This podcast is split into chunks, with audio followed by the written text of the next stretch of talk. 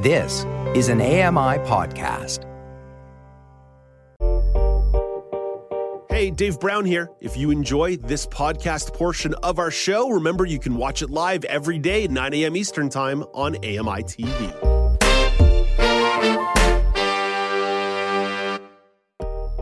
Morning. It's Thursday, February the 8th, 2024. Welcome to Now with Dave Brown, coming to you on AMI TV. I'm Dave Brown. Let's hit the horns and go.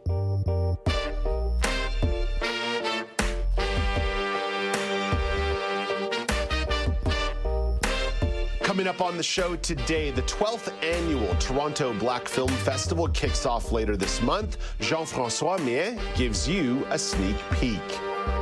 More Canadian schools are trying to figure out what to do with cell phones in the classroom. Dawn Dickinson explores the issue in a preview of Maclean's magazine on AMI Audio.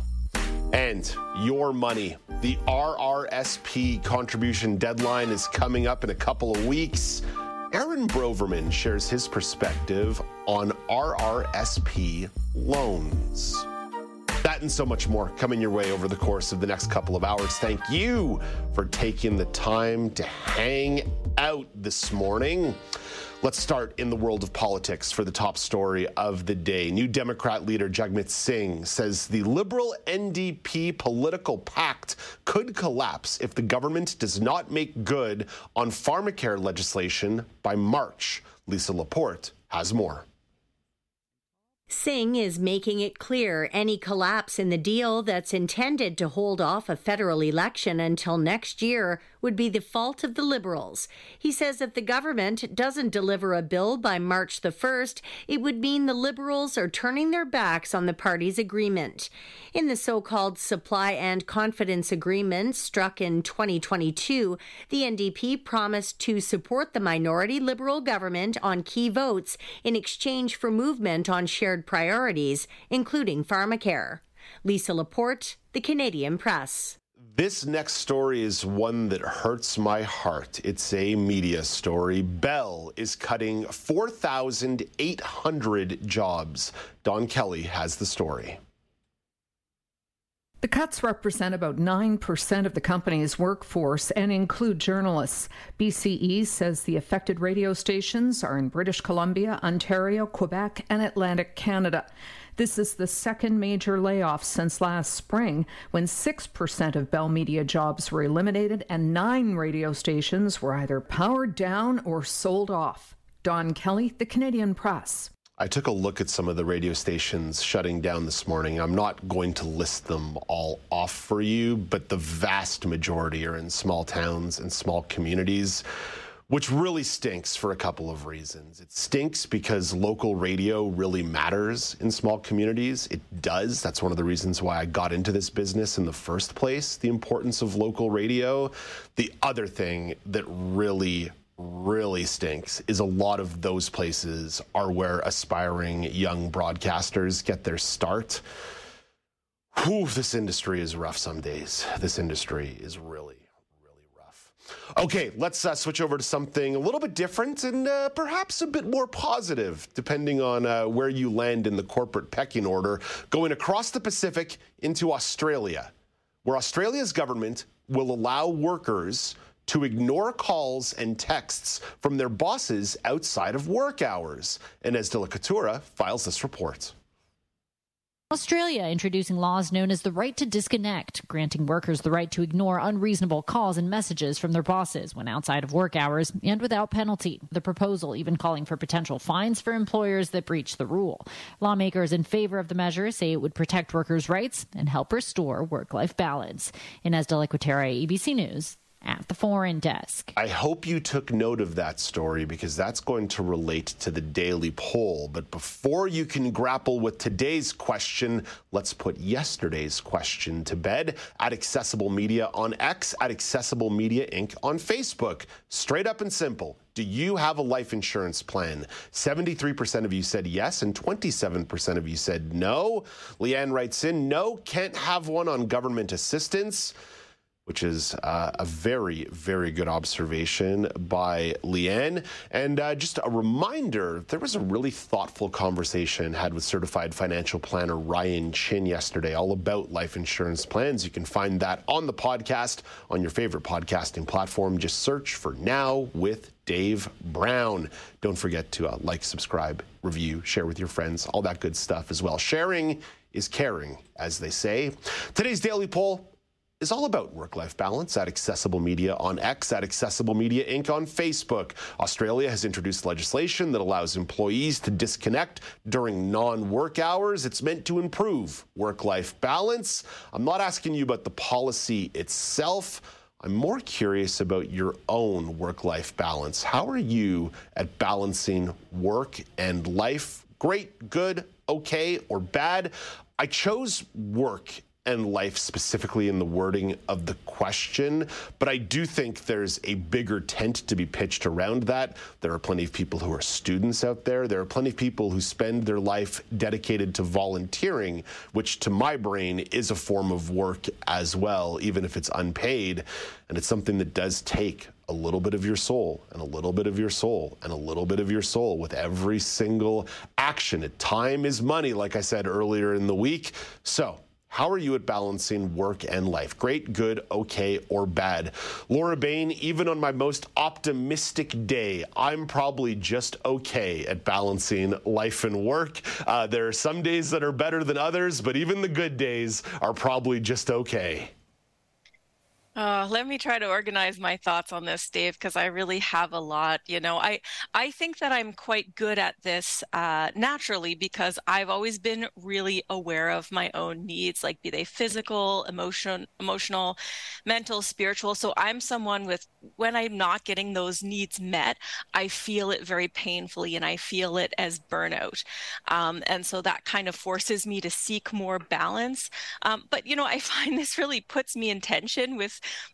like how we've organized our society in North America, which I actually think is quite out of balance. And then when I add into that sort of disability related fear of um, poverty and unemployment and, you know, feelings of imposter syndrome and inadequacy, that can kind of force me to kind of, you know, ignore my own bodily emotional needs mm. and um, uh, kind of go out of balance there. But I really think we need to question this whole premise, this whole concept of work life balance, which I really think is of just a function of capitalism, which, uh, you know, we.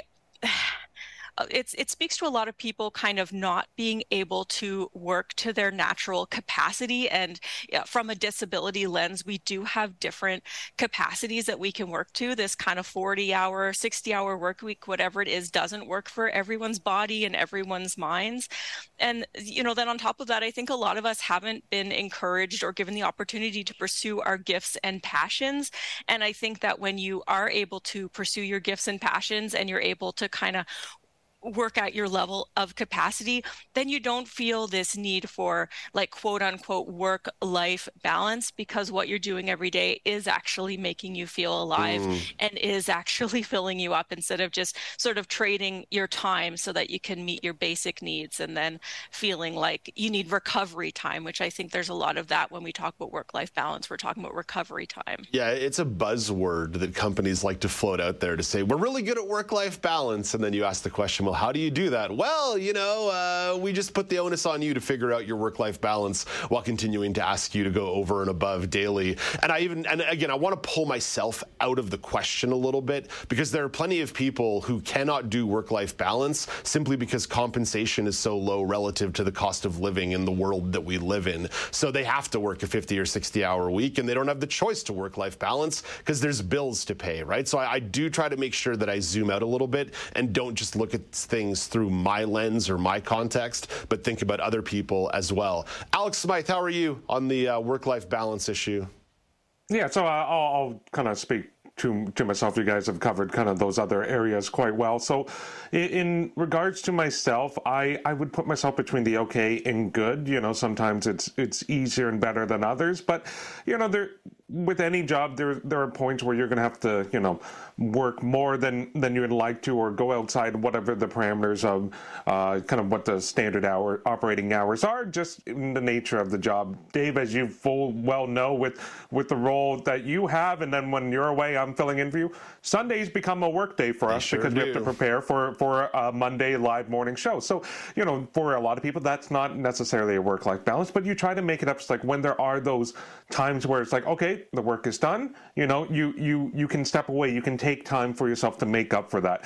I will also though have like constantly like I will always be in, in uh, available to be reached. So I, I have access to my email on my phone. I have our, our messaging system Teams on my phone. So I am reachable, even if I'm not necessarily at my desk. So I, I find that's a good way to try to balance it. Is like I don't have to physically be in the seat every single moment, but I'm still can be connected. I can still be caught up because that's part of what I feel like I want to still be somewhat tapped in, even when I'm not like kind of in the work hours. Because if something does come up, I want to know about it. So this is, I find it's a way of like Yeah. that tug tug of war, right? Because you don't want to get messages at two in the morning from from bosses and things like that. But you also don't want to go in completely unaware that when you start your shift, it's like, oh, something needs to be addressed right away. Like I, I like having a bit of a, a heads up for Yeah. when there's going to be an issue or something coming up. different jobs have different needs, and certainly when you work in live television production, uh, yeah, there it sometimes a little bit different to utterly disconnect. In fact, I would be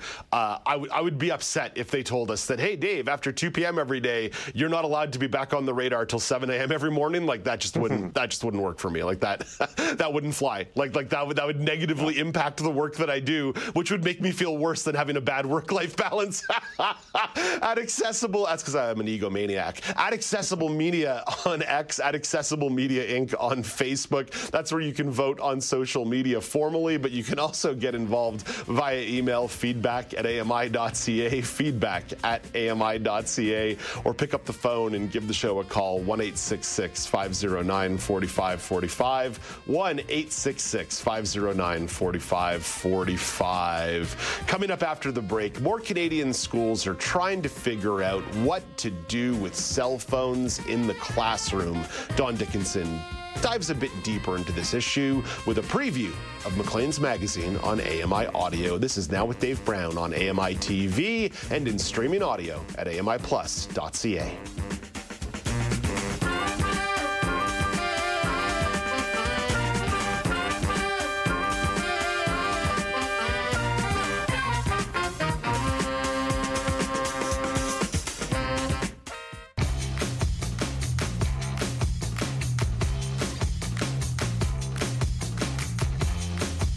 Welcome back. It's now with Dave Brown on AMI TV. Canadian schools are trying to figure out what to do about cell phone usage in the classroom. Earlier this week, the Toronto District School Board trustees approved a revised policy on an existing cell phone ban. The revision tries to strike a balance between phones for educational purposes and also staying focused in class, limiting distractions.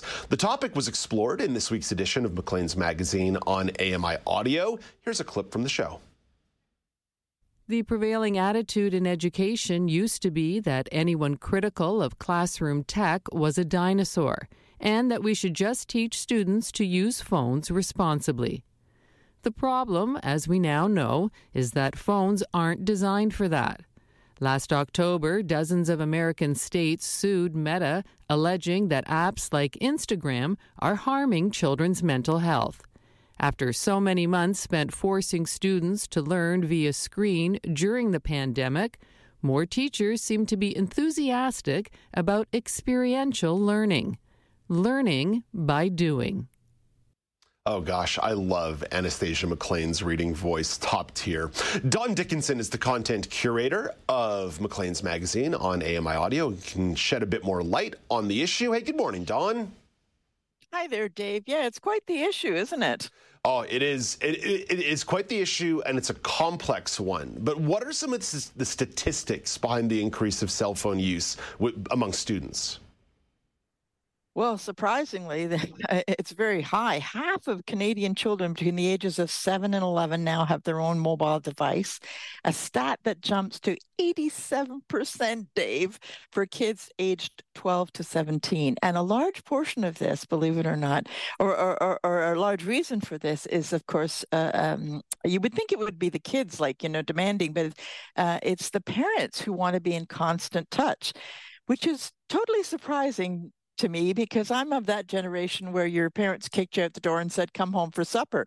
You know, it's just, uh, you know, it's just that they want to constantly be in touch with their kids. So, why are schools having to grapple with this so directly? In some cases, it's provinces, in some cases, it's boards, some cases, it's individual schools. Why are schools trying to grapple with this right now? Well, you know, there's a real problem because um, as the author says, uh, they can clearly see the impact of smartphones on socialization. They say that students now spend their recesses looking at their phones instead of interacting with each other. Violent incidences in schools are, uh, are way up, way up. And of course, those incidences are then posted and streamed online for everyone to see. Right now, many provinces are also experiencing teacher shortages spurred on by difficult working uh, conditions mm. where smartphones um, just basically are uh, exacerbating the situation.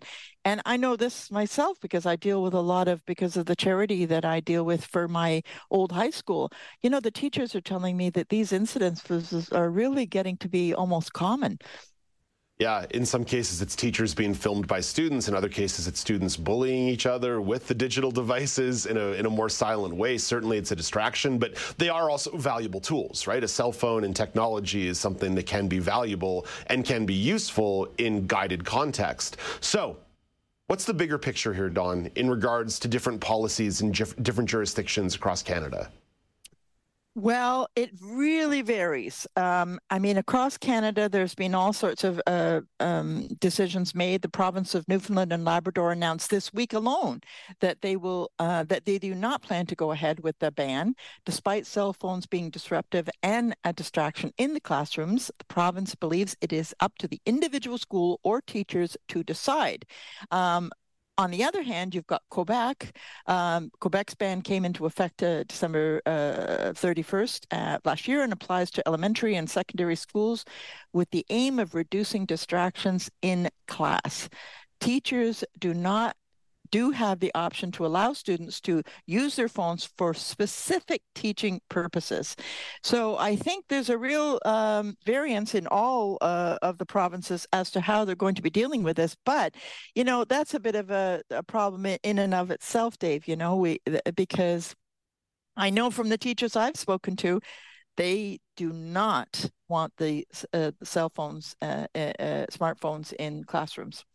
Okay, Dawn, let's uh, put a pin in that one. This will be explored again in the roundtable a little bit later in the show in segment eight. So, in about uh, an hour and a half time, this topic will be revisited. But let's pivot to a different topic, and that's financial security. This article is titled How Open Banking Can Fix Canada's Financial Security Issue. The article describes Canada's banking system is full of potential dangers for customers. A lot of it has to do with the rise of financial tech companies, companies that are apps, softwares, or other forms of technology that allow people or businesses to have digital access into their finances outside of the typical banking context. So, through these fintech companies, there's a lot of data being shared. Why, where does the security issue pop up for customers? Well, this is scary stuff, Dave, because anything that you're with your finances, you know, it's um, it's very important to keep that stuff private. And the problem is that most of the country's banks don't give Canadians a way to share all of the data securely. According to estimates from the federal government, 9 million Canadians have simply just given away their online banking usernames and passwords to fintechs uh, who then uh, log in on users' behalf to access access data that they need. In some cases, using these fintech apps can avoid the, agree- the agreements and warranties Canadians have with their banks. This means that users won't have anyone to bail them out if they wake up one day to find their accounts have been cleared by scammers. Mm.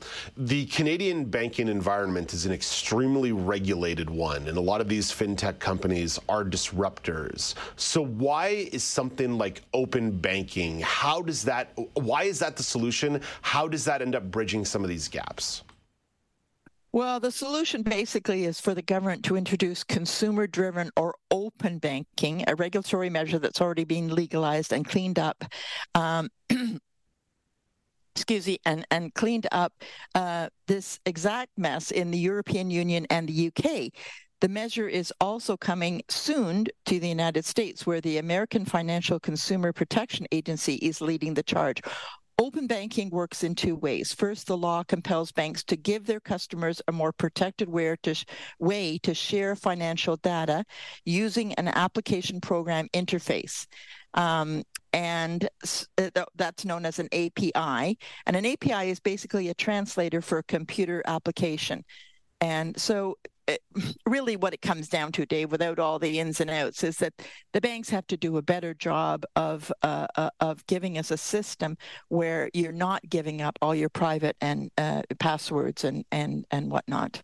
Yeah, it's about modernization. It's about understanding that financial tech companies are disrupting markets and people do want to use them because the interfaces are useful and because the information they're gleaning can also be helpful in building your own financial picture. But yeah, you've, you've got to find a way to make sure that you can utilize these things in concert or at least find approved ways to connect these things. It goes back to the idea that the, the Canadian banking system is overly regulated for a good reason. That's one of the reasons why our economy didn't outright collapse in 2008, unlike our American friends. But the fact is, the regulation does leave a lot of competition and customer value out of the marketplace. So there's a balancing act to be struck here, but financial security is certainly a big one. I don't know if you've done the uh, mandatory uh, course training that we've had to do around AMI here about digital security recently, but it doesn't take much to fall down a financial security uh, pothole Oh yeah, absolutely. Yeah, I did the course ex- exactly uh, as you were referring to there, Dave, and uh, I get uh, I get more frightened every time I open up the computer. You know, it's just you know I, on my phone and and and everywhere. You know, I got a I got a, a, a notification this morning about paying my uh, uh, you know, we have a transponder to go on the highway, and it said that it, it was in arrears that we owed. And I'm thinking, wait a second, that's not the case, you know. But yeah. it's just one of those things that they're just they're just trying to get you to click on. Yeah, you know, hit this link, hit this link. If you hit this link, good things are going to happen. Uh, Dawn, thank you for this. Have a great day. Okay, Dave. Take care. Bye bye. That's Dawn Dickinson, content curator at Maclean's Magazine. The show airs weekdays at 9 a.m. Eastern Time on AMI Audio. Coming up next, the 12th annual Toronto Black Film Festival kicks off later this month. Jean-François Méan gives you a sneak peek. This is Now with Dave Brown on AMI TV.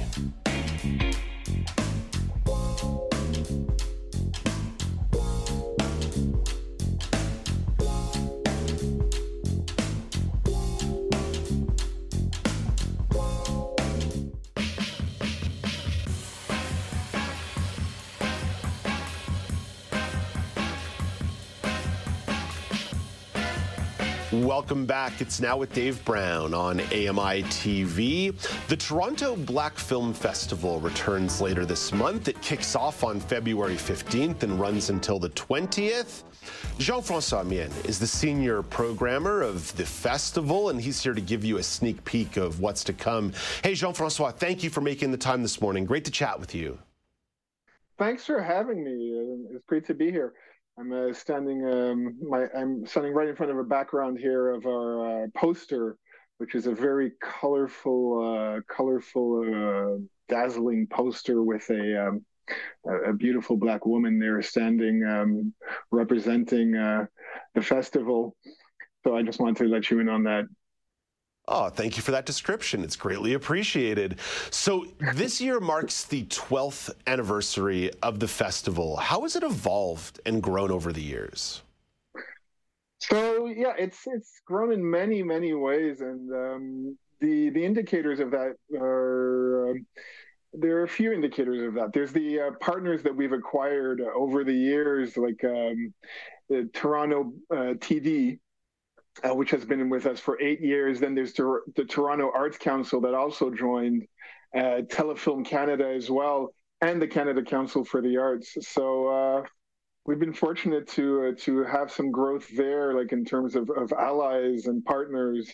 Um, there's also we also have new features. Um, that have been added on over the years. We have a, a, a program uh, that's uh, kind of a one of a kind. It's called the Being Black in Canada program, which is uh, designed to uh, support um, emerging Black filmmakers who are kind of underrepresented in the industry.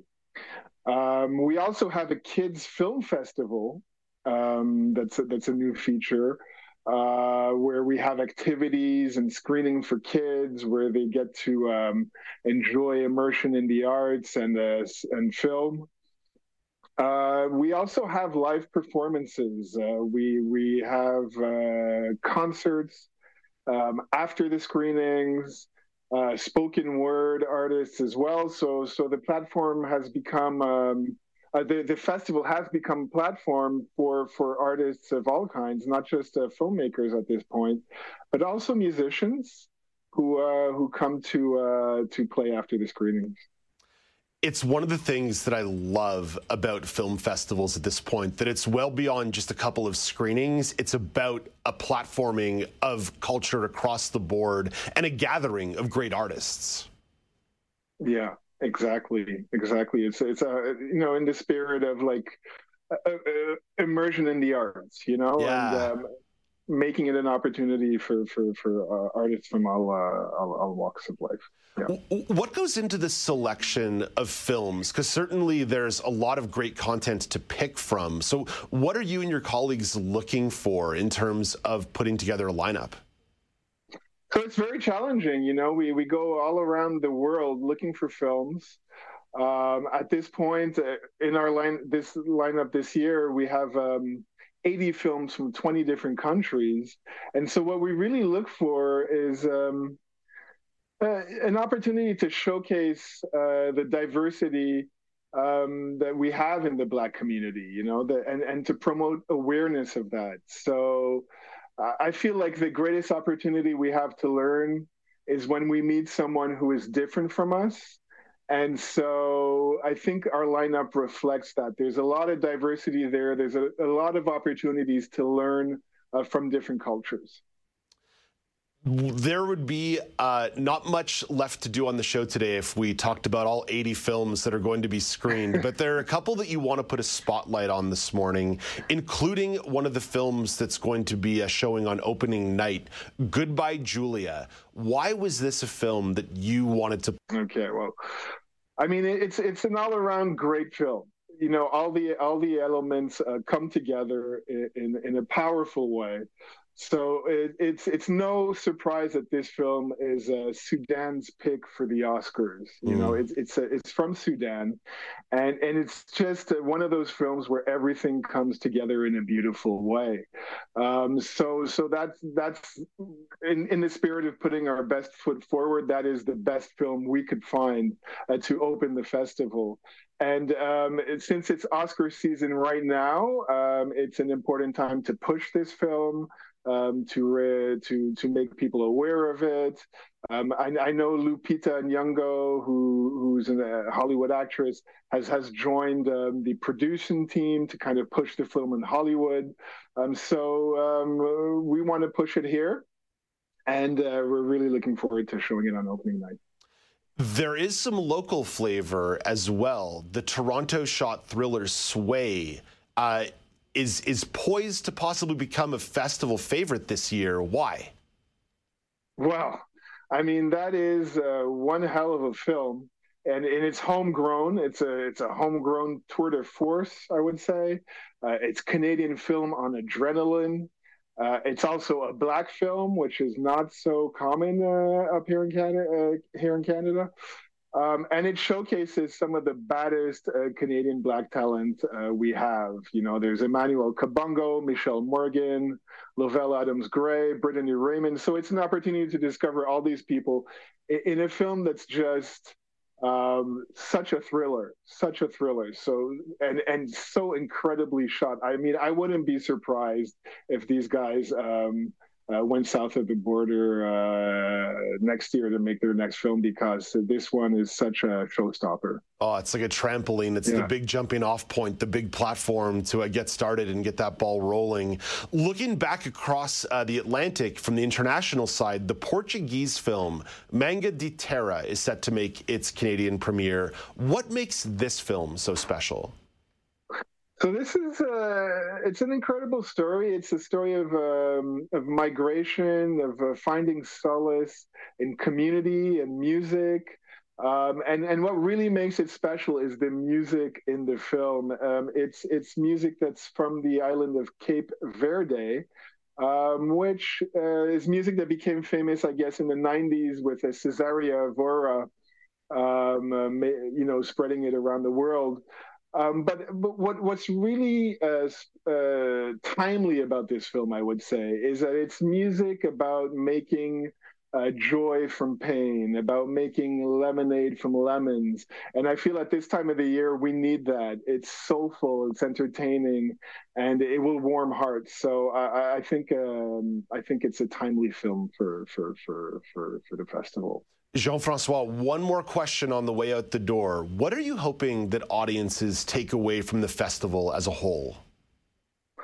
Well, I'm hoping that people will um, get perspective on on uh, what the black uh, uh, experience is, what uh, what culture can be found there, and and um, and uh, get a taste and and and you know get get uh, uplifted um, by the films we have because there's a lot of uh, inspiration to be found there. Jean-François, thank you for the time today. Thank you to you and your colleagues for the work that you do. Uh, looking forward to catching up again down the road. Best of luck. I imagine the next couple weeks are going to be busy, uh, the, the best kind of busy, but busy nonetheless. Absolutely, and I can't wait. Thank you so much for having me on. That's Jean-François Méan. Jean Francois is the senior programmer at the Toronto Black Film Festival. The festival is running from February 15th to 20th. And for details, you can learn more by visiting torontoblackfilm.com. That's torontoblackfilm.com. In 60 seconds, Alex Smythe has the weather story of the day. But first, here is Canadian press reporter Karen Rebo with your morning business minutes. Canada's main stock index just barely stayed in the green yesterday. Toronto's TSX index added 11 points to close at 20,969. New York's Dow Jones average gained 156 points, and the Nasdaq gained 147. In Tokyo this morning, the Nikkei index surged 2% on strong corporate earnings reports in Japan. And our dollar is trading overseas this morning at 74.26 cents US.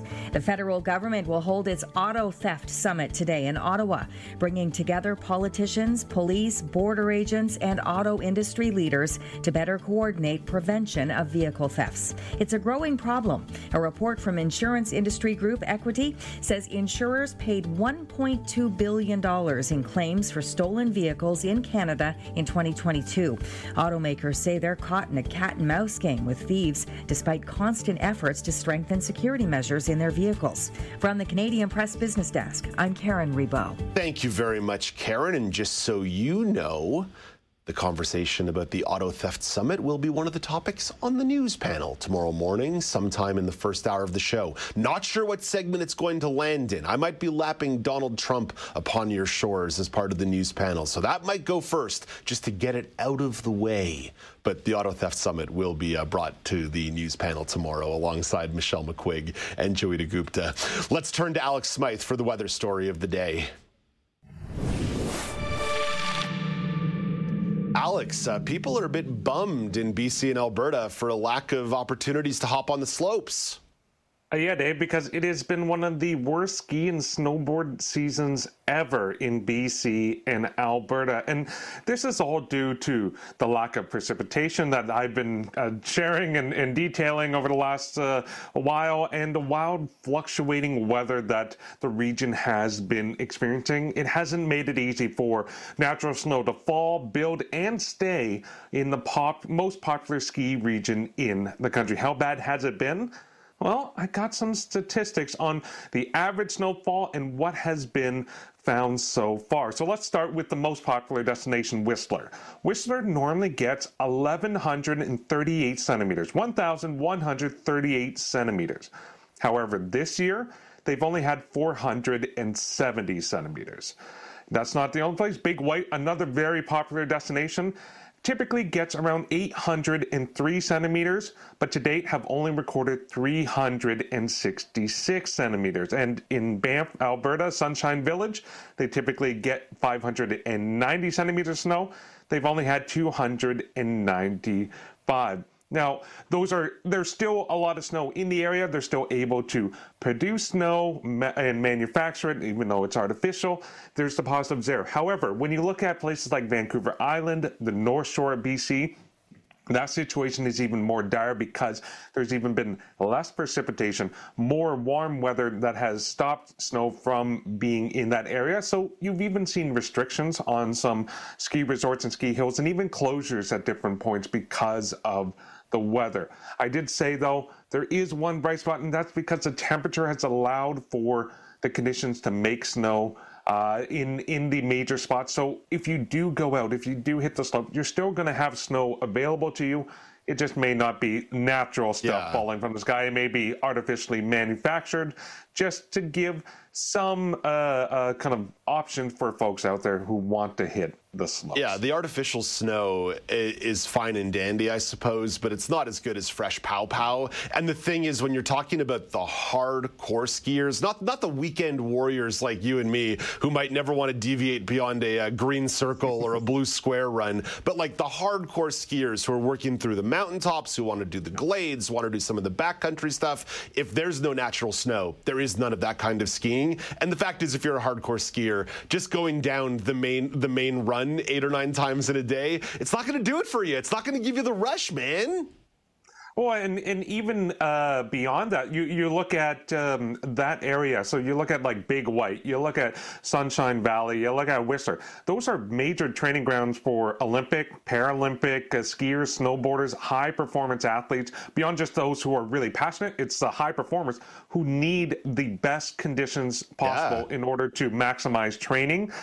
So there, there are those concerns as well. Uh, you know, we did see way back when Vancouver hosted the Olympics and Paralympics. I mean, they had to artificially manufacture snow because Whistler was not. It was green. Uh, having it was snow. totally green. Yeah, it was totally green. So you know, this isn't unheard of, but it is part of that concerning trend that we've been I've been following this year on what this winter has felt like, what it's looked like, and it's just another ripple to the whole situation of how the weather has been impacting conditions this winter. Yeah, absolutely. Alex, thank you for this. That's Alex Smythe hanging 10 on a weather report. I know that's a surfing reference, but I felt like, you know, snowboarders and skiers occasionally get hanging up there in the air, popping their 1080s. Coming up next, the RRSP contribution deadline is coming up in a couple of weeks, Aaron Broverman is going to be sharing his perspective on people who seek out RRSP loans to top up their annual contribution. This is Now with Dave Brown on AMI TV.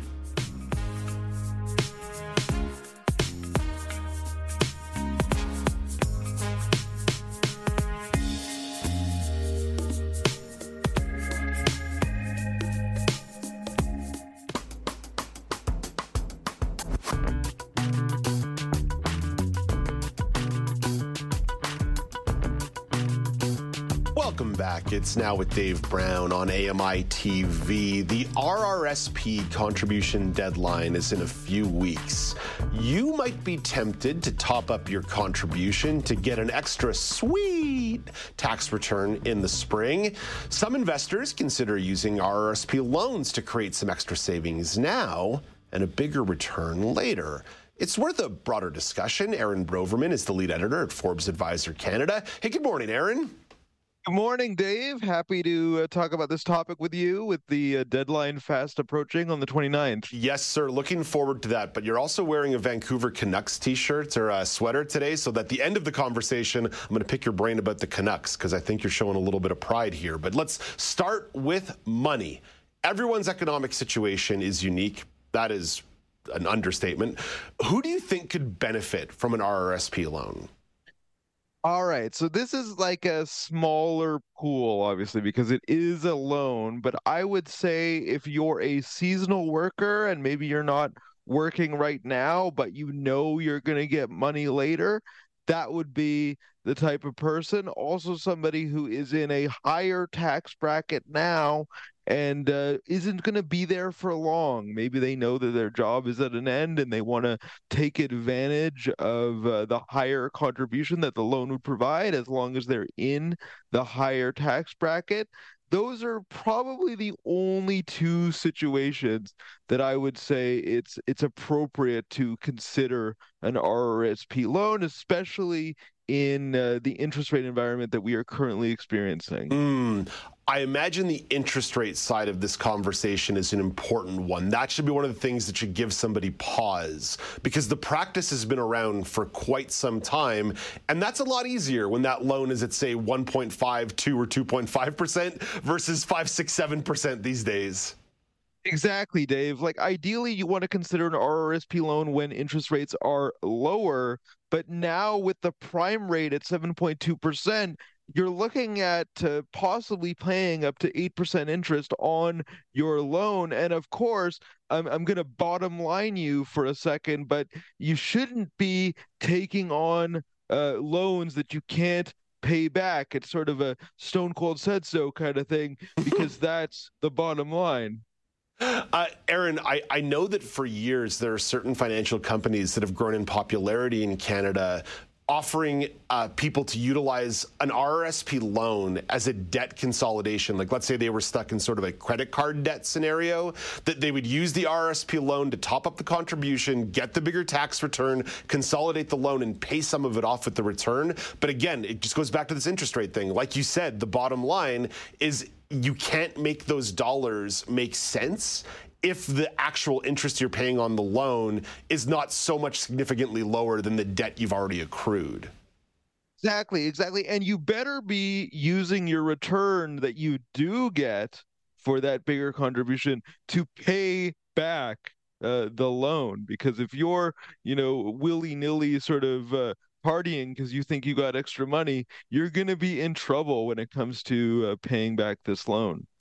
Aaron, it, it's worth zooming out a little bit here because there are a lot of social media financial influencers who have some interesting things to say, occasionally some useful things to say, but every now and then uh, they get on these bugaboos. And there are a few folks who have been openly trashing the RRSP as an investment account, talking a lot about the tax implications, the multiple taxation on dollars. I, I, am one of these people who understands that the RSP is not some magic wand that you wave that ultimately creates uh, you into a situation of utter uh, wealth, but I do think it's part of a well balanced financial diet. What do you think of the RSP as an overall account, maybe in the broader context of the uh, options available to the average Canadian investor? I mean, you have to understand the basic concept of the fact that it's uh, tax deferred right? It's not like your TFSA, which is completely tax free. And tax deferred means that you're paying taxes on withdrawals, even though you're not paying taxes on your contributions. So you have to know that uh, if you do early withdrawal and you you take that penalty or something, or uh, or you even withdraw in your retirement, even though you're going to hopefully be in a lower tax bracket at that point and paying less taxes, you will be paying taxes on on those withdrawals. So it's it's tax deferred not tax free. Still, though, I think it's a good thing to have. It's one of the unique things that that our government has to save for your retirement. So uh, you know, I, I would I would try to to open an RRSP, but maybe also you get a really good uh, retirement uh, plan from work. But you have to consider: Am I going to be at this job forever? Because if you leave that job, you know that that retirement plan sort of thing uh, can go away um, depending on uh, your specific work situation. So RSP is good. It's it's always there. It's just another avenue. So if you can contribute, uh, you should it, it, it goes back to the idea of well balanced and unique. Everyone's in their own unique situation. Uh, when you're talking about uh, you know contribution limits of up to seven thousand dollars a year in the, the tax free savings account now, you know I, I, understand the temptation of why perhaps the RRSP becomes the uh, forgotten child in the family because the TFSA, much like the registered disability savings plan for individuals who are eligible for the disability tax credit, you know there's a menu available to people, but it doesn't mean that something is outright bad just because because there might be relatively better options available for someone. Yeah, exactly. Like I would say if you have a disability, I would go with the RDSP over the RRSP just because of the government matching and, and the contributions and and and that sort of thing. Like that should be your primary investment vehicle for your retirement. But if you need another avenue or you don't qualify for the RDSP because you can't get the disability tax credit for some reason, uh, the RRSP is there for you in conjunction with uh, the TFSA. But they all have limits, so it's nice to have uh, these different pools that you can draw from. Yeah, if anything, it's kind of cool. And it's one of the reminders about the importance of financial literacy. Okay, Aaron, let's uh, pivot to sports real quick here. You're rocking your Vancouver Canucks sweater. I imagine this might have something to do with the Canucks on an East Coast trip, uh, pounding away at the Carolina Hurricanes the other night. The newly the newly acquisition of Elias Lindholm, the second line center from the Calgary Flames. I feel like there's optimism written all over your chest right now there is some optimism as you know i'm originally from vancouver i i'm a person who can't really believe uh, the turnaround that we're experiencing after the Canucks have been in the basement uh, for the longest time. Last season, people were saying, you know, sell the team, that sort of thing. Plus, uh, I'm going to be in Vancouver in the next few weeks, and I might have an opportunity to attend an open practice. So oh, I'm fun. feeling very jazzed about uh, the Canucks' chances. I mean, I think I was watching a commercial and they said the upcoming uh, matchup between the Boston Bruins and the Vancouver Canucks could be a Stanley Cup preview. Ooh. Uh, so that's that's some optimism coming from the uh, Sportsnet broadcasters, if I do say so myself. that might be too much optimism. That might be overly optimistic, but we'll take it nonetheless. Hey, Aaron, thank you for this, sir. Have a great day. Uh, talk to you later. Bye. That's Aaron Broverman, lead editor at Forbes Advisor Canada. In one minute, Laura Bain's entertainment report will feature a new television show that might get your hands a little bit dirty. But first, astronomers have found evidence of an ocean on one of Saturn's moons. Ben Thomas has more in Tech Trends. The moon looks a lot like the Death Star from Star Wars, thanks to one of the largest impact craters of any moon in the solar system. It's called Mimas. It has an icy exterior, and a French led team analyzing changes in its orbit and rotation have concluded the frozen crust likely hides an ocean only 5 to 15 million years old. They based their findings on observations by NASA's Cassini spacecraft, which observed Saturn and its more than 140 moons for more than a decade before burning up in the ringed planet's atmosphere in 2017. The findings open up the possibility of water and life at seemingly sterile moons, a potential habitable world, according to one of the study's co authors. Results were published in the journal Nature. I'm Ben Thomas. Ah, oh, thank you, Ben.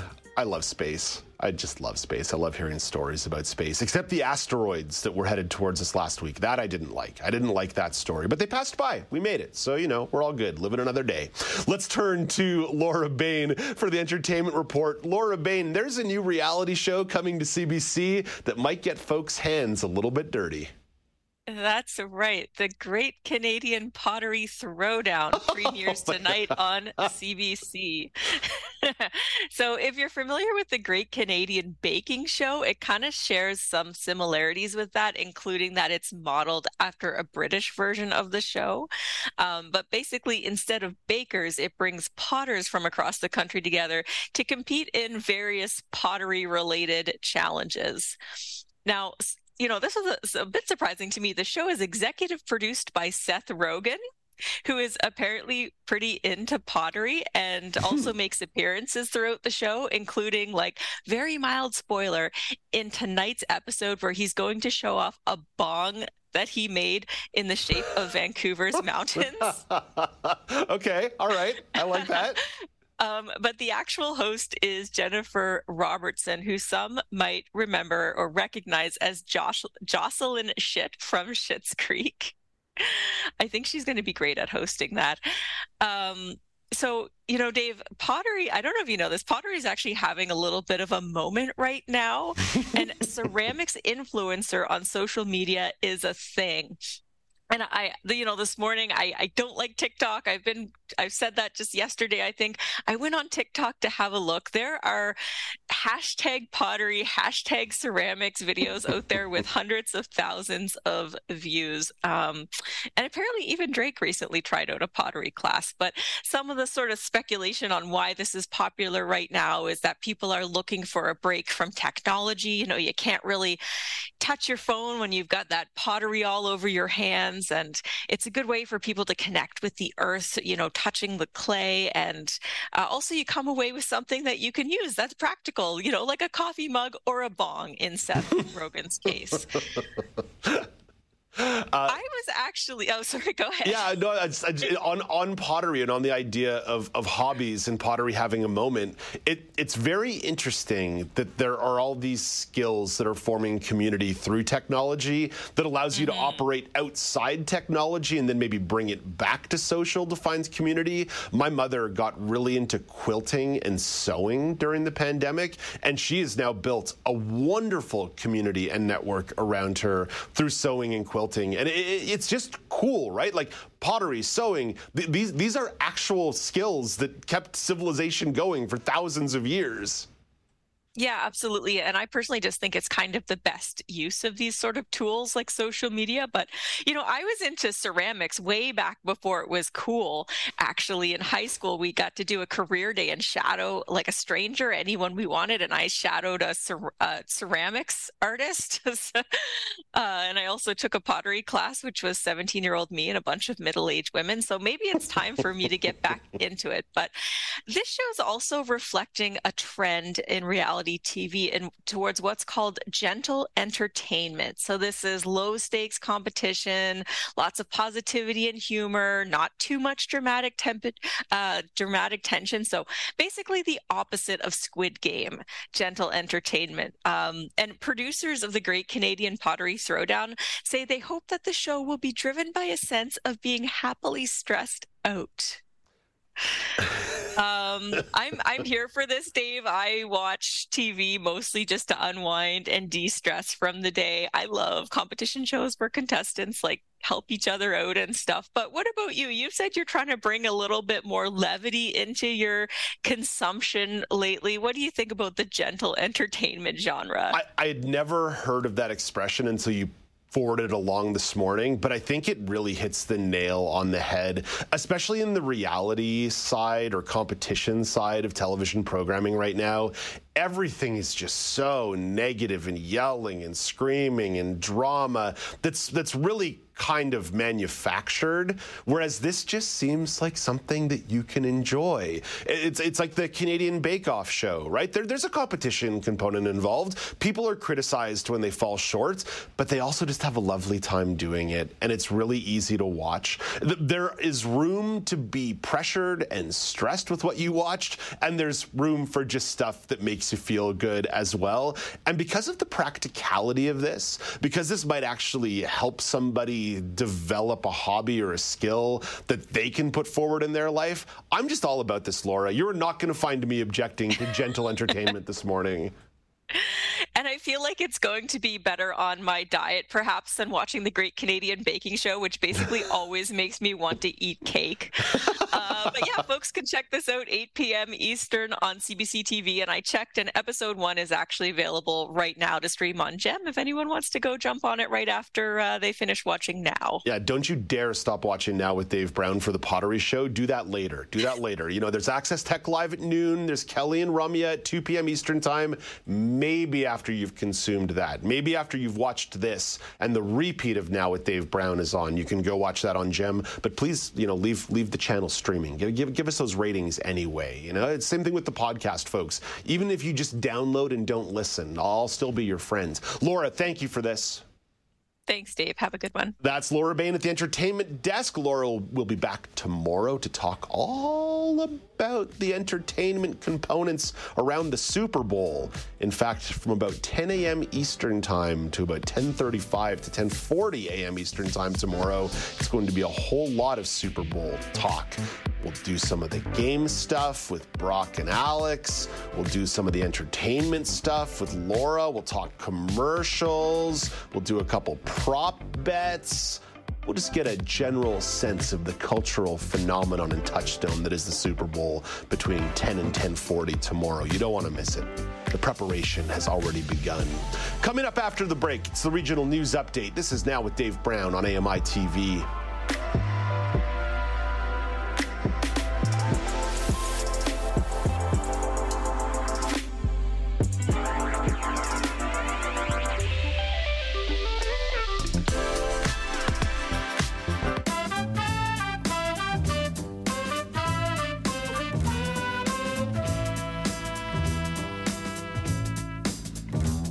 Welcome back. It's now with Dave Brown on AMI TV and in streaming audio at AMIplus.ca. I'm Dave Brown. It's Thursday, February the 8th, 2024.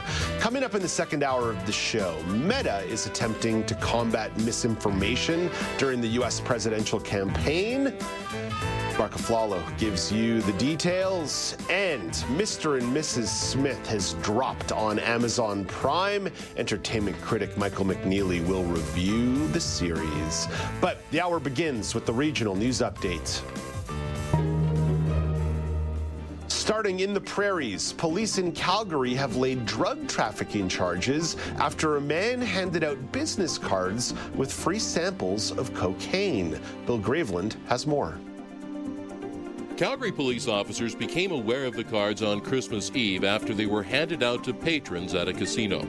Each card had a small baggie attached with a sample of suspected cocaine.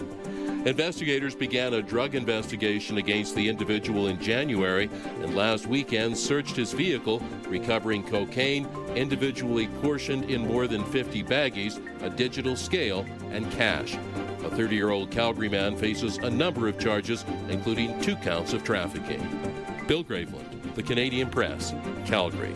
And over to Ontario, the town of Belleville had a wave of drug overdoses this week. 17 people overdosed in a 24 hour span. Medical Officer of Health, Dr. Ethan Toumishey, says this is a small sample of a larger trend. This was a very concentrated uh, number um, of these tragic events in a short period of time. But when we look at the overall picture, uh, the impact um, in the way of overdoses from a contaminated, unregulated drug supply have been increasing in the community for a significant length of time now. Belleville police asked residents to stay out of the downtown core on Tuesday as emergency crews rushed to treat people. And over to the Atlantic, Nova Scotia Health says the snow clearing situation in the province has improved enough that some non emergency services can resume. Officials are still asking people to reschedule non urgent appointments in certain areas. Schools and most government offices have been closed across Cape Breton all week. That's your look at the regional news. Let's bring in Brock Richardson for a sports chat.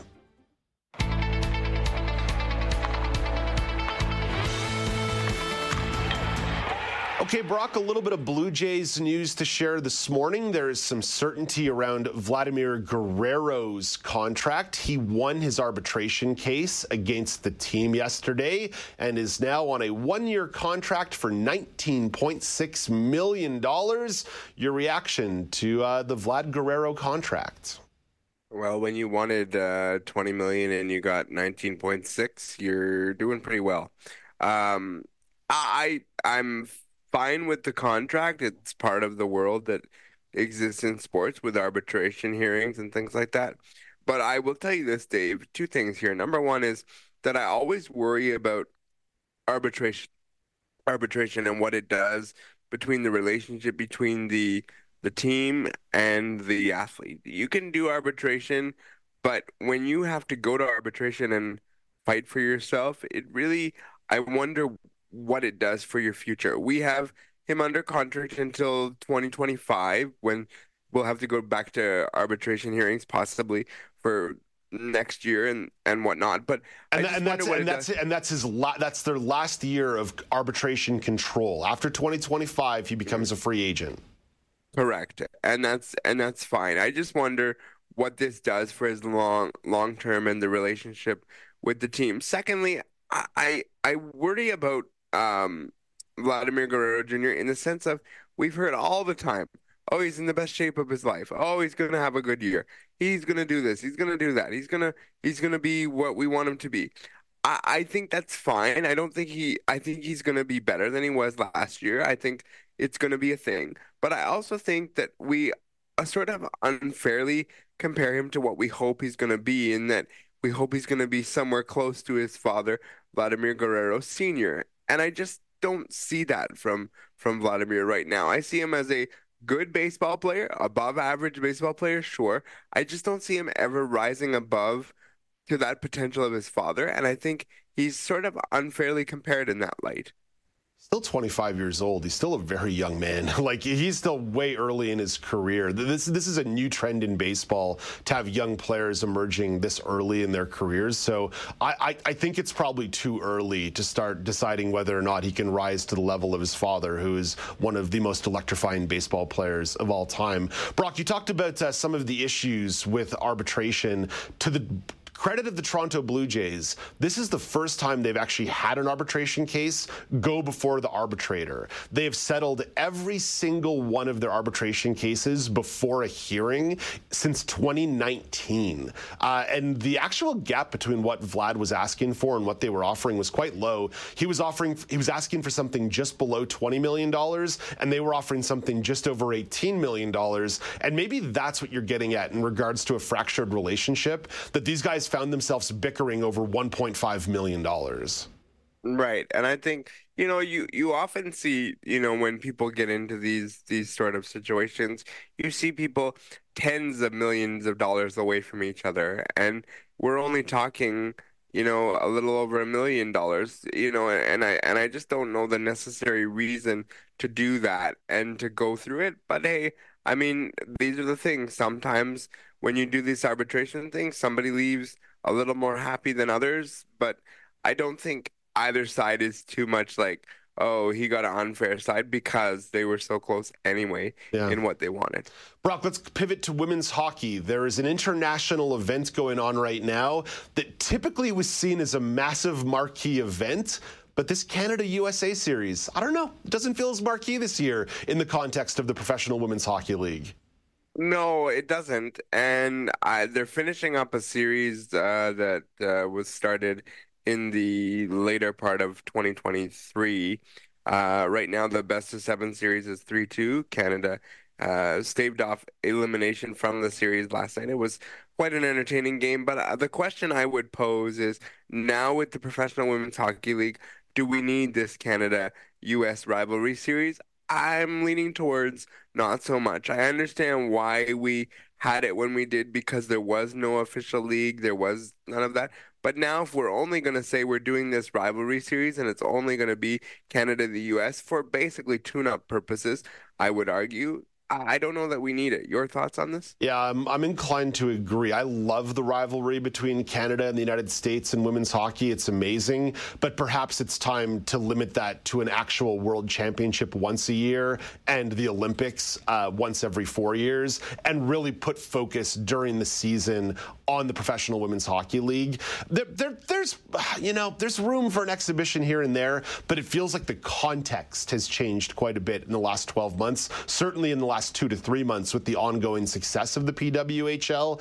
And like I said, it's a marquee event that feels a little bit less marquee, but still draws eyeballs and still involves a TV contract that involves the players getting paid. So you know what? More money in the women's pocket, go for it. But my inclination would be try to focus on the work of the PWHL.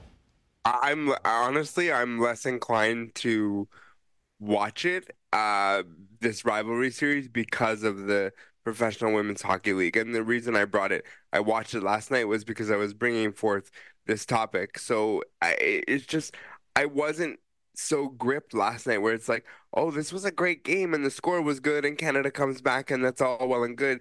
But I found myself asking, do we really need it? And I came to the conclusion of, mm, no, I don't think so. Yeah, but if there's money, if there's money to be generated for the athletes, then you know, then then who am I to say? Cause, Yeah. Because because even in the PW, PWHL, it's not like any of these athletes are becoming millionaires on this. So if it's still an injection of money into the sport and into the programs, I mean that that that offers value as well. It really doesn't matter what you or I think. Uh, Brock and, and eyeballs to what you pointed out earlier. Yeah, the eyeballs, eyeballs, is, yeah. is- But but really and truly, like right now, the the important thing is the growth of the domestic professional product and continuing to foster and grow the programs in Czechia, Finland, Sweden, uh, Russia. Whenever whenever they straighten that out internationally, the like the the. But the purpose still needs to be growing the sport internationally, and just having rivalry series doesn't necessarily scratch the itch that it used to. Okay, Brock, one more note about international women's sports. The Canadian women's basketball team Olympic qualification process is underway. Yes, it is, and uh, Canada will play Hungary today and uh, Spain on Friday as part of this uh, beginning of the um, of the qualification process. My understanding is that the uh, top ten uh, teams will make it when this is all said and done. Uh, I just want to push people to uh, to to get behind uh, this team as well as we did with the men's. I think that this team has very good talent, beginning and ending with Kia Nurse, and I think you know we should we should watch them. It's been put on TV and talk about women's sports. You should you should support it. So today's game begins at uh, twelve fifty, and then there's another one on Friday. So it's it's carried on uh, Sportsnet, and uh, watch it because I enjoyed watching the men's. And let's get behind the women here. Very good. Brock, thank you for this. Talk to you tomorrow all about the Super Bowl. Indeed, we will. Alrighty, that's Brock Richardson at the AMI Sports Desk. Coming up after the break, Meta is attempting to combat misinformation during the U.S. presidential election campaign. Mark Aflalo has some of the details. This is Now with Dave Brown on AMI TV.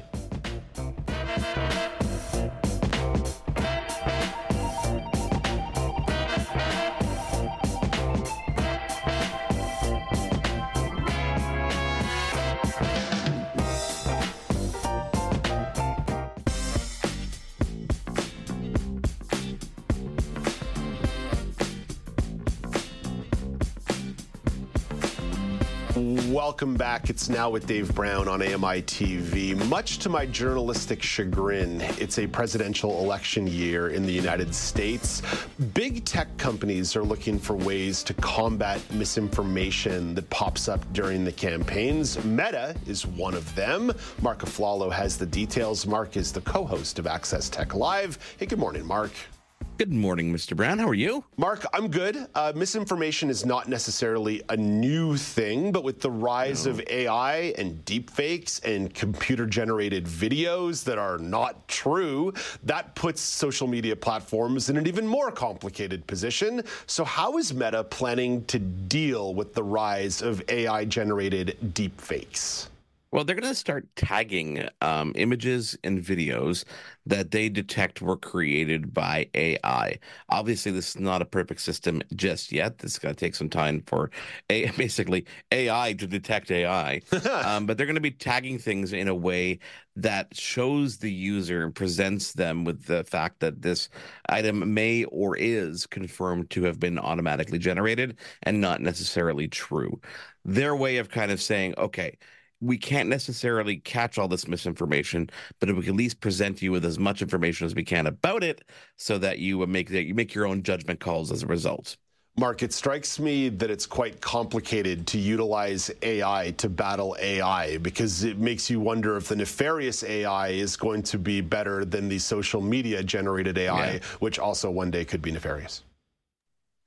Yeah, no, it, it it's it's kind of funny how they want to use AI to detect it, but there will be an element of human intervention here as well to make sure that they're kind of teaching it the right steps or the right things to look for. You know, at the end of the day, if someone photoshops an image and then compresses it and uploads it, it's it's hard to determine that. You know, so what elements or what kind of points of recognition can they use to see if something is real or not? That's going to be the hard point. And then as a consumer, as someone just looking at this stuff, so okay, so you you tag something and say this might not be real.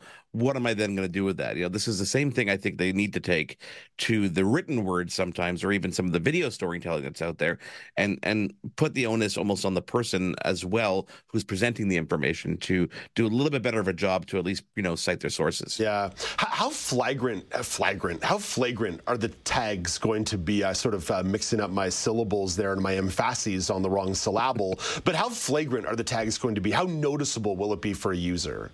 It'll be like a top top left hand corner corner um, AI like a little icon, but they're also going to subtitle each photo as well. And I'm also told they're going to be alt tagging it as well, so that uh, those people who use screen readers will have that same information, access to that information as well. So it'll be it'll be in your face. It'll be it will be not uh, not unobvious. Is that a word? I, I, I like we'll that. that I like that. I like I like that you and I sometimes create together with our misuse of the English language. We have to. That, yeah, exactly. Well, you know, we can blame the fact that we we we both grew up in Montreal, where you know we learned a little bit of sure. Franglais and sometimes we uh, we mess around with how we do the English language. We just do it a little different, you know. It works uh, for me.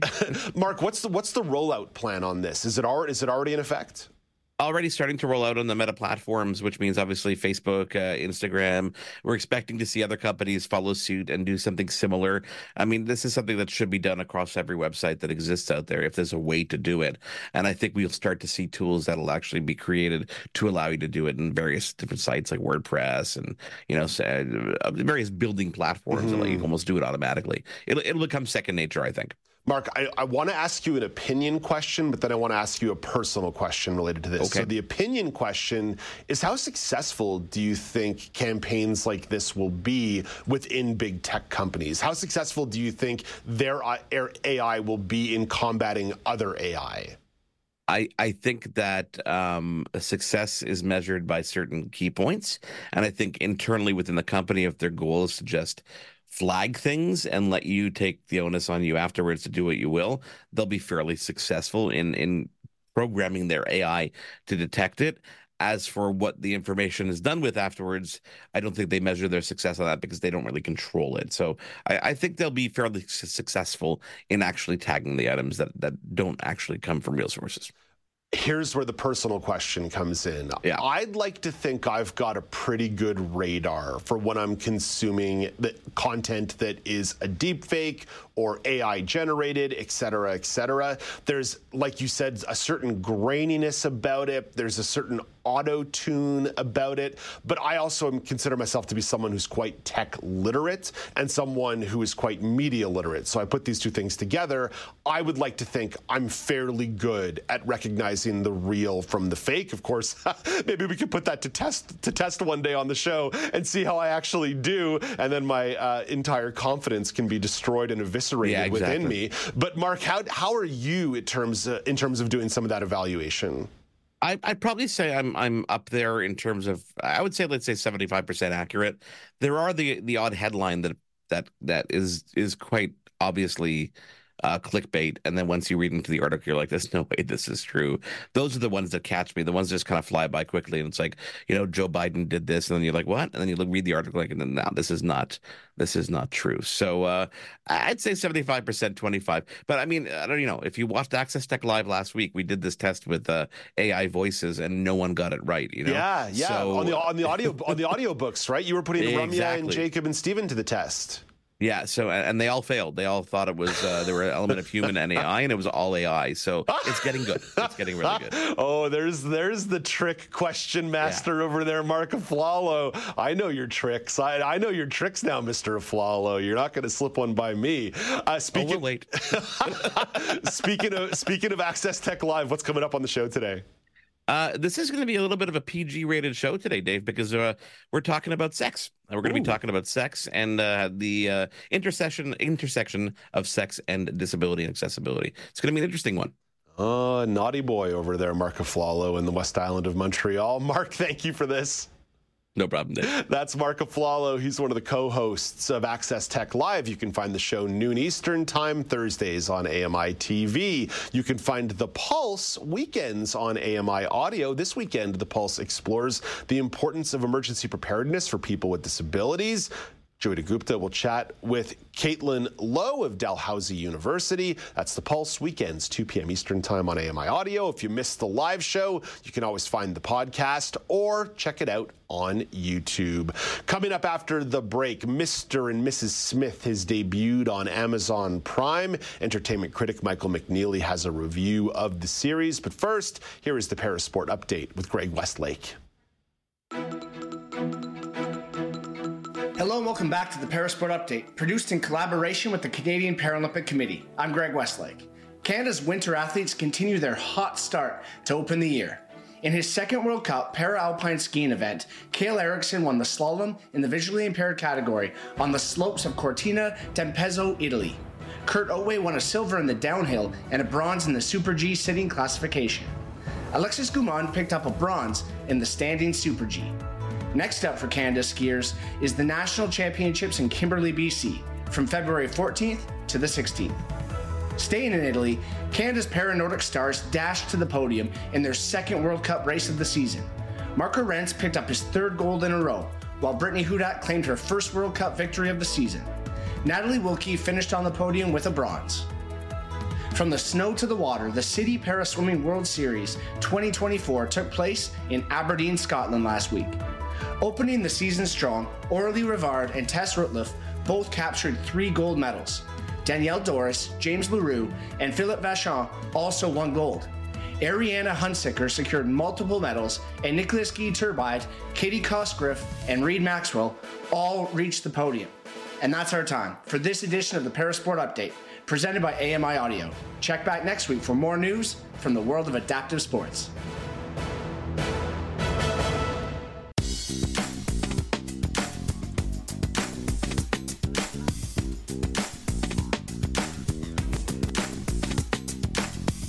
Welcome back. It's now with Dave Brown on AMI TV. Amazon Studio has reimagined the 2005 film Mr. and Mrs. Smith into a new series. It stars Donald Glover and Maya Erskine as the respective title characters. Before Michael McNeely gives you a review, let's take a sneak peek at the trailer. The series is rated 16 plus, so the following clip does contain some gun use. A man joins a woman in an elevator. I'm Jay. I'm John. They shake hands, then look away from each other. They peruse identity documents. Banking card and marriage registration. An envelope contains wedding rings. We're married. Yeah, I guess we're married. Make you do right. At a mountain ski resort, they install a hidden camera in a room. They didn't bring up that we'd be paired until the last interview. It's an old KGB tactic. They draw less attention as a couple. Agents rappel down a cliff. The Smiths fire guns. A bomb scatters a crowd. Very romantic. John spots a vehicle chasing them. What is it that you two do? Jane loads a gun and fires at their pursuers. We're software engineers.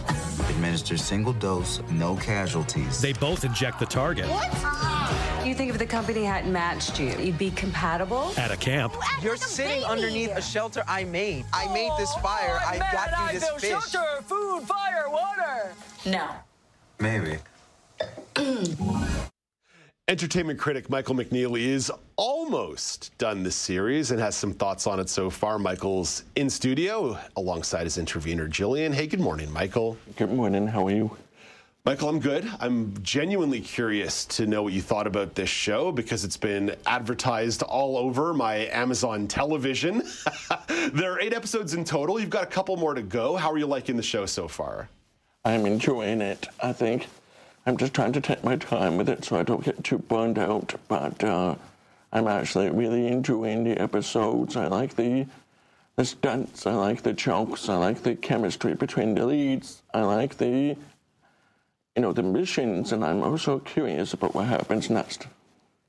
Mr. and Mrs. Smith is not a new story. This is a reimagining. Of course, there was the famous film with Brad Pitt and Angelina Jolie that may have uh, broken up a marriage uh, in Hollywood. There was also a series in 1996 on CBS. So, from what you've put together, how does the new series compare to the previous versions of storytelling?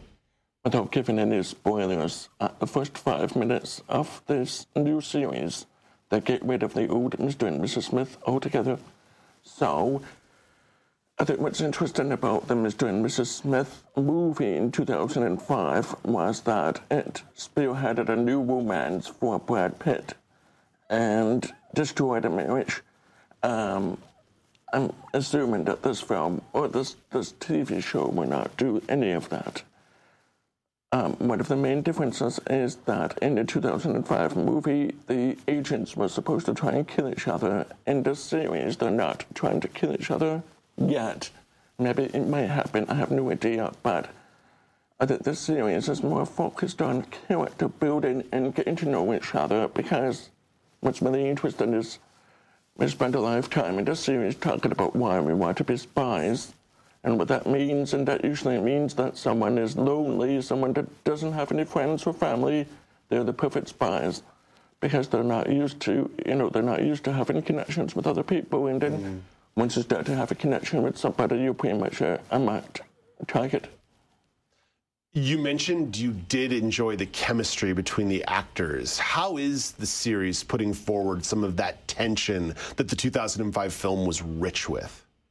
I remember the 2005 film had them trying to kill each other, and that was really the first film I watched that I learned that, you know, you can try and kill someone and still love them. Um, but that's kind of twisted. So I think here it's just two lonely people that got assigned to be partners from a spy organization. So they're pretending to be a couple. Mm. And then they decide, you know, why not? Let's do the rest of the couple things too. And ultimately, it does seem like this organization recognizes that people will do that.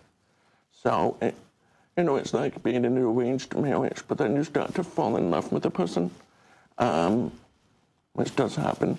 But here, I think the chemistry is mostly just character building. It's not through aggression, it's not through violence, it's more like oh, you're doing the same mission I am. Cool, let's hang out, let's see where things go. And of course, it's added to the part where Donald Glover takes his shirt off. I guess that's more or less how you get some added chemistry there. um, but that's it's interesting too because Donald Glover is the one that takes his shirt off. Maya Erskine doesn't need to do anything like that, so I'm really glad for the show because at least it doesn't, you know, you don't have to subject the women to the same stairs um, and I really like their dialogue because they talk about anything and everything when they're doing stakeouts and when they're waiting for stuff. They'll talk about their favorite TV show. They'll talk about their favorite sports. It's really like they're on the first date throughout mm. this entire mission. So it's like, okay, let's let's forget the action and we'll hear more about what you guys want to say to each other. You mentioned the character development, the strong acting, the good chemistry. How does the series balance that against a plot that moves forward? Because when I think about a spy series, I want some excitement here, Michael. I want some action. It's true. I've been thinking about a lot of the spy series and movies I've enjoyed in the past, like Alias with Jennifer Garner and Mission Impossible. Um, I think, I think what you do is you get both. I think you get the talking to the action, and you get the action to the talking, and you get lots of interesting set pieces. I'm hoping that our friends were able to describe how beautiful the ski resort looked at the um, in the trailer. That is an entire episode, and the mountains are just so incredible to look at. And then you know there's going to be some skiing, there's going to be some chases, there's going to be shootouts. So you're not disappointed. It's just a matter of waiting for the tension to drop. And they find funny ways to have the action set pieces. For example, um, in one of the episodes, they have to take care of a, a man who is just a giant baby. So they have to protect him and they have to shoot all the people that are trying to kill him. And it's just hilarious because the man is not really helping himself. And it's like, you know, why, why am I here? Get me out of here. And they're like, shh, just be quiet. But um, you know, I think it's just, I think it's a comedy action type of thing. I think that's that's where it is, but it's also serious action too, if that makes sense. No matter what you were going to say about this series, I was going to hit play. And the fundamental reason is the lead actor, Donald Glover. It's been about 15 years since Community hit the airwaves on NBC. And in those 15 years, he has probably been one of the most important people in pop culture, whether it be through acting on Community, the show that he made called Atlanta, which was excellent, through some of his really excellent music, through his uh, rapping alias as Childish Gambino. I was going to hit play on this no matter what. But what are your thoughts on Donald Glover as as just a piece of the pop culture puzzle that has been put together in the last decade and a half? I know my father and I watched Swarm. He was behind that. And that's the show that he did after Atlanta. And with, when he did Atlanta, he was challenged to have more of a, a female perspective. So that's why he moved on to Swarm. And then he actually started working with um, Obama, President Obama's daughter, on that show. So he's very creative. He's endlessly creative. He's funny. He's very um, he's very humble, despite having these Tom Cruise moments in the show. I feel like I would love to work with him sometime. Um, I think ultimately too is just the energy that he brings to his performance. I feel like they're doing, they're going in directions that we never had before. They're going in directions where they embrace their race and their identity on the show. Uh, both Maya and Donald. Maya is Asian, and Donald calls himself African American on the show, and they both use that to their advantage in spy missions. So it's really creative to see that, and it feels it makes me feel like I've been missing a lot in my spy shows with a lack of diversity. Um, and finally, I'm excited as you are for the new community movie, wherever that happens to be. I guess they've just decided to get rid of Chevy Chase, this is probably best for all of us. Yeah, there's a lot of uh, complicated people around Community, whether it be Dan Harmon himself, the creator of the show, the head writer, or uh, Chevy Chase as well. But I know there are still a lot of Community heads who are excited for that one.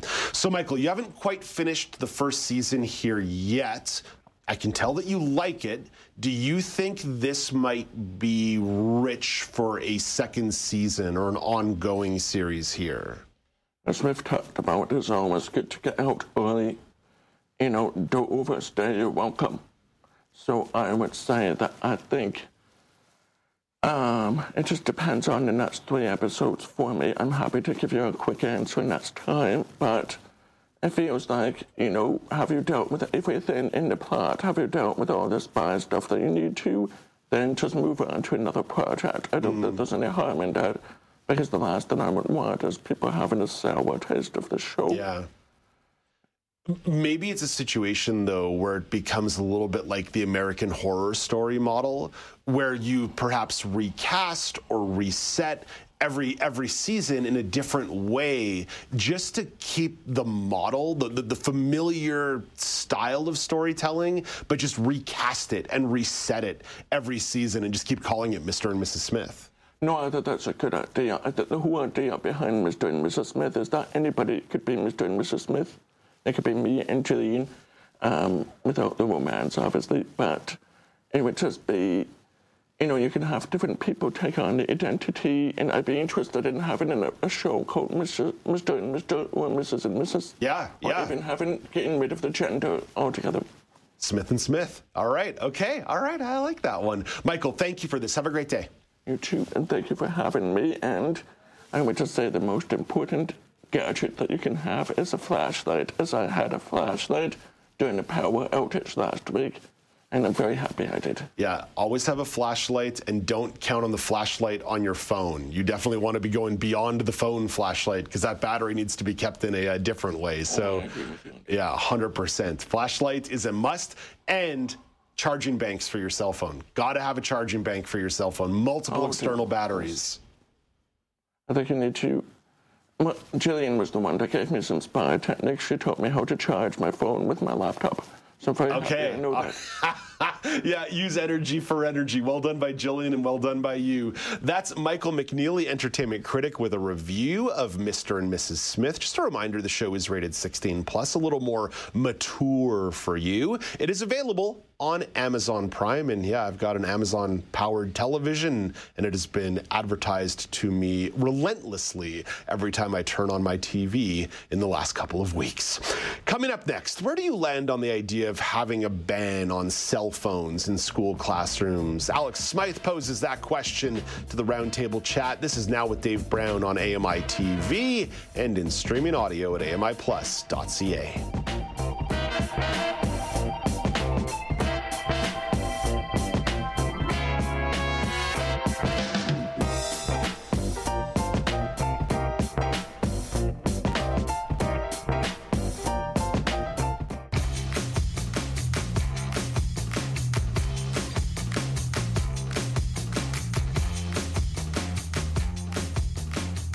Welcome back. It's now with Dave Brown on AMI TV. Nazreen Abdelmajid is standing by for a roundtable conversation. Alex Smythe, you want to revisit something that came up with Dawn Dickinson in the second segment of the show. Yeah, Dave, it's all around the idea of cell phone bans in schools. You know, this has been in the news quite uh, uh, kind of prominently over the last little while because you had Quebec uh, institute a ban starting this year. Ontario had a ban in place since 2019, but the Toronto District School Board just voted to uh, uh, change the policies around it. Uh, Newfoundland and Labrador this week announced that they would not be instituting a ban despite Uh, saying they are a nuisance in schools and in the classroom. So, all this, I wanted to kind of get the perspective from the roundtable, bring this topic forward, see what everyone's experience with cell phones in schools was, and where do they land on the idea of banning cell phones in the classroom. So, Nisreen, let's start with you. How do you feel about the idea of banning cell phones from classrooms? I agree. I agree with banning cell phones in classrooms. Uh, but you know, when you're in school in the hallways, you can have them out. It's no problem because it comes to the point where I talk to my cousins, my little cousins now. They're in element, uh, they're uh, in middle school, and they talk about how their teachers make TikToks with them, and and and they make TikToks in classrooms and while they're supposed to be learning and and I think that's just excessive. That's a it became too excessive at this point where I would agree back then that yeah, you can you can use your cell phones in school uh, in classrooms, you know, if you're searching for the internet, I guess, if you're searching for something. Um, but I think there's a there's a line that needs to be drawn here because you know, back in my day, we weren't allowed to have cell phones, not even in in the hallways. So yeah. I so, just I just love it every time Nazreen drops a back in my day. It's like your day wasn't day. that long ago. It wasn't that long ago. Like my gosh, my goodness. Uh, Alex Smythe, you and I have been sharing this airspace together every day for about 18 months.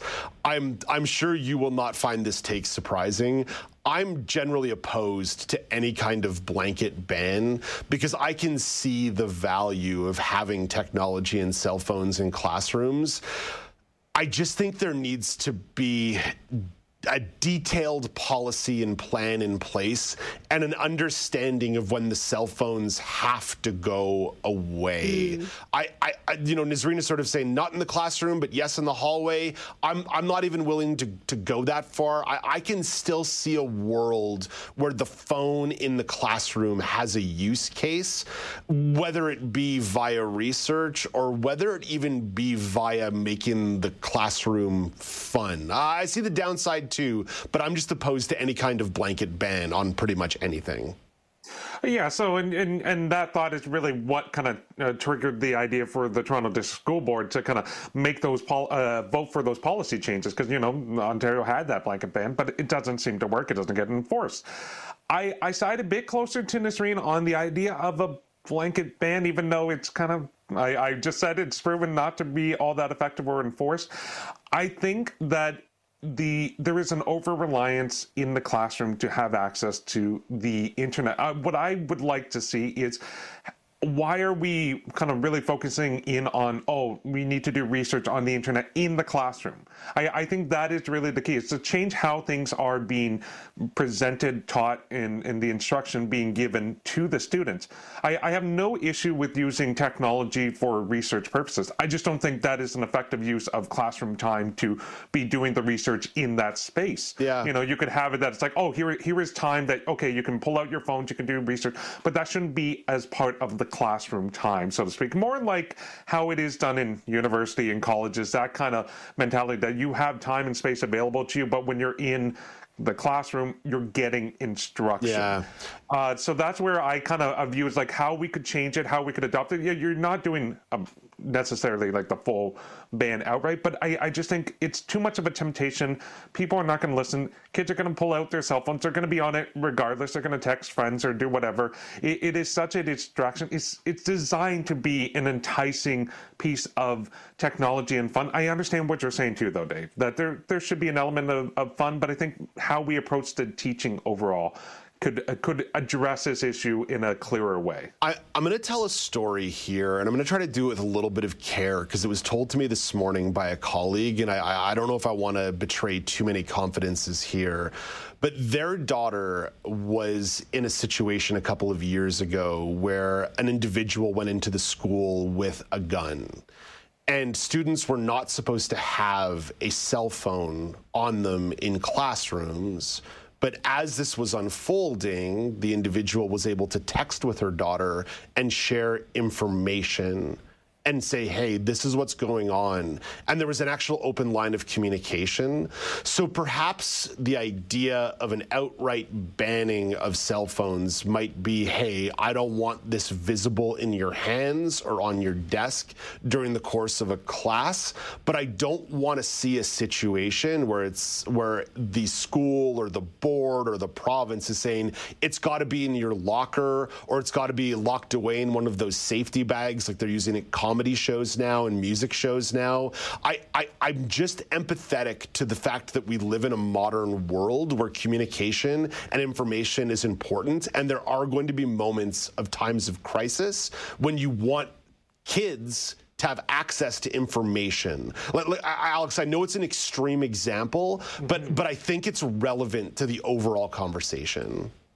And so, how do you feel about the idea of just having an open copy in the classroom? You just put it in, you know, it's in plain view, it's not locked, it's just there, it's open, it's accessible, that you can still reach it. You can go, if you're going to leave the classroom, you can go grab it on your way out and you go into the hallway and you use it, something like that. It's just not in your hand at your desk during that core instruction time. I, I, be, think that's where I'd view it. I would be empathetic to that compromise. Nazreen, what do you think?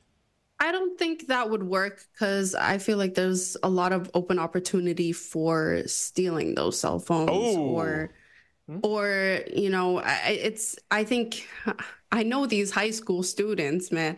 Um but no I, I i agree with you dave on terms of there shouldn't be a total ban but there should be a line drawn when you are able to use your cell phones in class. I mean put it away you can't have it out. Um and if you're you know if they say that you're researching for something okay you can have it out. But there there should be a line. Not it, it's always out in front of you making videos taking selfies going on social media whatever it may be um, there's there's a line that should be drawn when it comes to these students. Yeah, I you know one of one of the reasons why I'm I'm not uh, outright screaming about bans here is because as I sit here with a laptop in front of me, there are two cell phones inside arm, arm's reach as well. So perhaps perhaps Nazreen, where I'm landing on this is that we as people who are aging, even though you're a little smidge younger than me and Alex Perhaps we just have to have a more modern understanding of what school should be. And if technology is going to be deeply part of these kids' lives as they get older, that mm-hmm. from a young age, there should be a test case for teaching them how to use the technology. Like, like it's a learning opportunity as well. And I don't mean that in terms of just outright research, I mean actual media technology literacy. Mm-hmm. Mm-hmm. Yeah. Absolutely, I, I I think that that's certainly, and, and we we've had conversations on this roundtable about you know types of of uh, core competencies that should be included in education that hasn't been like like teach me to do my taxes, literacy. teach me to do my taxes. Exactly. Why did I learn to literacy, cooking, food, Yeah. uh, food, uh, uh, nutrition, like things like that. So that that is certainly part of it, and I think this is where it's like where the conversation really should be. It's like, well, we're still teaching the old way. You know, you're sitting in a classroom for, you know, if you're in high school, like an hour, hour and a half. You know, the the teacher's up there on a chalkboard or or maybe on one of those digital white uh, like digital whiteboards now, and it's teaching like, is that really the most effective way of doing it? Like, have focus time and then have just self uh, kind of uh, focused like research time and and and uh, self like kind of collection time where you you have more that that free form nature and because you you constantly see the the the struggle in the transition from elementary school to high school to post secondary education because they're all taught very differently yeah and I think like if you kind of streamline it, have it a bit more cohesive, that you set more students up for success as well. As three people with disabilities, we should at least take the opportunity to express an accessibility angle on here. One of the reasons why I would be concerned about an outright ban is because in Nazreen it would take accessibility tools out of people with disabilities' hands as accessibility technology becomes more mainstream and utilizes through a phone. Absolutely. I can relate to this because in middle school, I didn't have my own cell phone, but I would, you know, borrow someone else's phone uh, during school, but it was banned. Like we weren't allowed to have it out even in the hallways. And, uh, but I would commute a lot, take the transit to the hospital. But, um, you know, so I had to have a phone on me. Um, so my mom would come to school and talk to the principal, talk to my teachers, just explain why I need it on me, why this is important, uh, because of accessibility issues. And they were understanding. So I think just, you know, talking to your teachers, talking to um, the staff is having an open co- communication like that is is important. Yeah. Alex, uh, I think you've waited on this before. I believe during the time of the Quebec uh, story breaking in the fall, you and I grappled with this during a daily poll. But your take on the accessibility angle within the debate? Yeah, it's certainly something that has to be considered, and it's tough to have a kind of blanket consensus on accessibility because, as we all very Oh well my know, gosh. accessibility is very uh, um, kind of individualized for the person's needs. I, I would just kind of think and, and want to find out like what are the needs in the moment, like what is it that uh, need to be addressed in terms of accessibility barriers during that classroom interaction time. Like not to harp on the same kind of idea, because if you take that same approach, and I, I'm sure in the modern setting, a lot of the the notes, the the planning, like the details are now presented in a digital format. So like, do you need to have access to those types of uh, notes and, and slides and things like that right in the moment, or can you be present, listening or hearing or reading? In, in in terms of using whatever ability you do have to be present in the moment and then having those notes to draw on after. Like I, I think that's really where maybe there's a different type of approach or maybe having those notes available after the direct lesson takes place that you can also access them. That'd be good for everybody. Everybody should get access to those notes. You know, Yeah, that, that, would just, that would just be generally better. That just sounds like a better way of doing school. Uh, Alex, thank you for this. Nazreen, thank you for this as well. Talk to both of you tomorrow all about the Super Bowl. Super, super pumped. Super pumped for the Super Bowl. Uh, you may find this surprising, but I'm taking next week off. I need a full week to recover from all the excitement that I'm feeling around the Super Bowl. Let's bring in Ramya Amuthan, who is the co-host of Kelly and Ramya, which hits the airwaves at 2 p.m. Eastern Time this afternoon, not long after Access Tech Live finishes up on AMI television. That show starts at noon. Hey, Ramya, what's coming up on the show today? Dave, we're talking about attachment theory. This is a psychological um, theory that uh, a lot of people may or may not know. If you're on TikTok like I am learning about this stuff, then you may have some idea. But Fern Lulham's going to break down the theories for us. Uh, also, on our accessible gaming segment, Marcus McCracken is talking to us about The Last of Us 2. It was remastered for the PS5. He's going to talk accessibility, of Mm. course, as a blind gamer. And we have our weekly roundtable. Content development specialist Karen McGee is joining us for that. And of course, Kelly picks a whole bunch of topics that we uh, flip through. It's a total a total ambush. Yeah, The Last of Us Part Two. It's been a couple of years since that one got released as a as a game on Yep. the uh, PS4, and it was lauded pretty much across the board for all the work they did in terms of making the game accessible. So it'll be interesting to get the perspective on sort of the reskinning, the re-release, the redevelopment of the game uh, heading into the next generation of a system. That's cool. I, I, I think getting the perspective of people who actually play the game is great because I can tell you, oh, all these accessibility features. Here's what they're advertising, but I don't have a I don't have a PS5. I haven't played the game. Not my kind of game. Not the kind of game I like. So I'm happy to get someone's actual lived perspective on it rather than just uh, corporate innuendo. Definitely. And, you know, accessibility features are added in of late to a lot of games that um, blind gamers were playing before it was accessible just because of the enjoyment or the, uh, you know, they, they kind of found workarounds or audio cues to help them play. So sometimes you actually get really interesting perspectives. Like they tried to make this better with accessibility, but I turned this feature off because I don't necessarily love it. Yeah. I'm hearing a lot of that with Mortal Kombat. So it's interesting. Ooh, a little Mortal Kombat talk. All right, I love it. I love it when y'all start talking video games. All right, Ramya, have yourself a lovely day. Talk to you tomorrow. Get ready for a Super Bowl conversation. Are you ready? Okie dokie. I will try to be as ready as possible. I, I, we will ask you no sports questions. It will simply be entertainment Thank questions and snacking questions. You know us so well. Probably T Swift is going to come up in there as well. Uh, there's an outside opportunity for T Swift to come up because then we can put it in the podcast description and pump up our downloads. Ramya, have a great day. That is Ramya Amuthan. You can you can find Kelly and Ramya at 2 p.m. Eastern time on the mighty airwaves of AMI television. That's all the time there is for the show today. Things kick off again tomorrow morning at 9 a.m. Eastern Time. The news panel will dip its toes into the world of American politics. Until then, I'm Dave Brown, reminding you to play safe, play fair, but don't forget to have some fun.